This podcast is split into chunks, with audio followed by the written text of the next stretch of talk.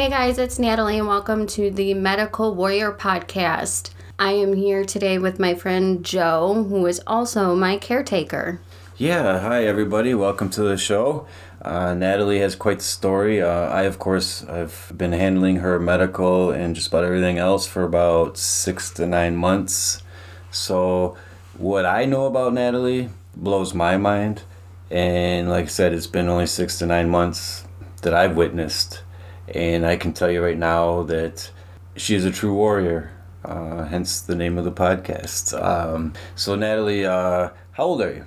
I am 37. Okay, just tell us a little bit about how everything kind of kicked off as far as your medical journey. When I was born, I was born with hydronephrosis and blockage of the left urethral, which fast forward to 1985 caused my kidneys to fail.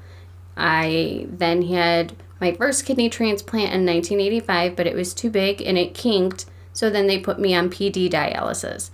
I was on PD dialysis for maybe about a year, roughly a little over a year, and then I got my second transplant in 1986, and that kidney had lasted me 23 years roughly.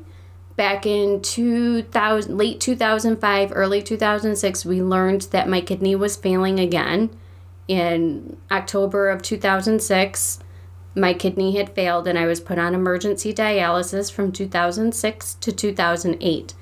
In 2008, I got my third kidney transplant. And with that kidney, that lasted 11 years roughly. In, in October, September, October of 2019 of last year, they put the chest cath in and they started dialysis.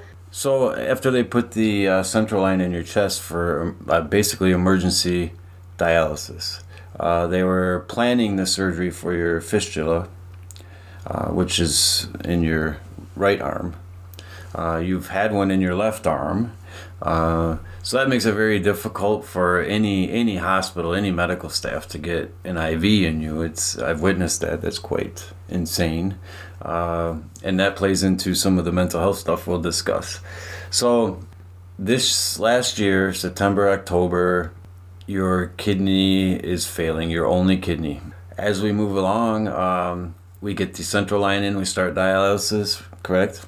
And then you had some issues. Uh, your hemoglobin was just tanking, and for no reason that we knew of at first. But then uh, you noticed there's some blood in your urine.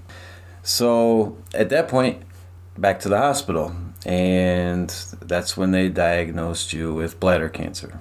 Yes, I was diagnosed with bladder cancer, which is something you don't really think of. And although being a transplant patient, it is one of the things that later on, because of all the medications and the transplants and everything else, you are susceptible to getting any kind of cancer. So, correct me if I'm wrong, but at one point you are maybe basically since birth you had a, a cyst in your bladder. Yes. Okay, and that cyst is what actually turned into it, it was basically a cancerous tumor, uh, very aggressive. So, moving forward to about roughly three weeks ago, you had your bladder and your only kidney removed. Um, one thing about the cyst I wanted to say is I've had that cyst in my bladder since I was born. And it caused a lot of infections. It caused a lot of issues. We've tried everything when I was a baby to get it cauterized, to get it taken out, but it just came back over and over again. That is one of the reasons why I had to intermittently cath myself throughout all these years. So when that turned into a tumor and they took that out, and now I don't have the bladder, now I don't have to cath anymore. So let me ask you this: At what age did you begin self cathing? Three. At three years old. Yes, which that, is very difficult for a three-year-old to to do. I'm like, that's crazy. Like I couldn't even imagine that. Uh, so that kind of gives you an idea of what she's been through. Uh, that brings us to current day, and obviously with all of that whole process, there's a lot of mental health that we need to discuss. Uh, you're on disability, uh, you're on Medicaid, and those are some stories in themselves, and we will definitely touch on those. The amount of medications, like at what point do you think you t- were taking the most medications like each day when you woke up? Like, I think um, this past time, losing my kidney, I was taking the most I think I've ever taken. Probably up to seven or eight, which for some people, you know, I know a lot of people take more than that. Again, everybody's different. Mm-hmm. Oh yeah, and that that plays a huge role in the in the whole process.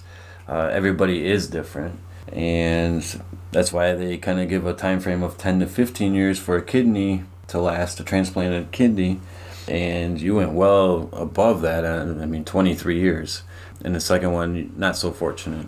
Yeah, uh, that was a little bit of an introduction, and we will be putting out uh, every week a new episode uh, where we'll get into detail about Natalie's whole entire process, which is quite amazing because we've only touched on the basics, like the highlights. I don't even want to call them highlights. Uh, there's a lot more to it.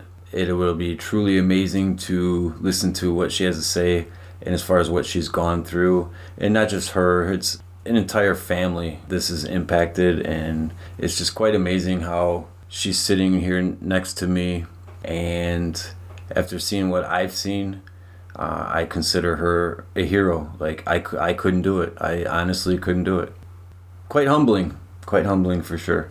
So with that we'll wrap it up for today and we'll look forward to next episode and thanks for tuning in. I'm Joe.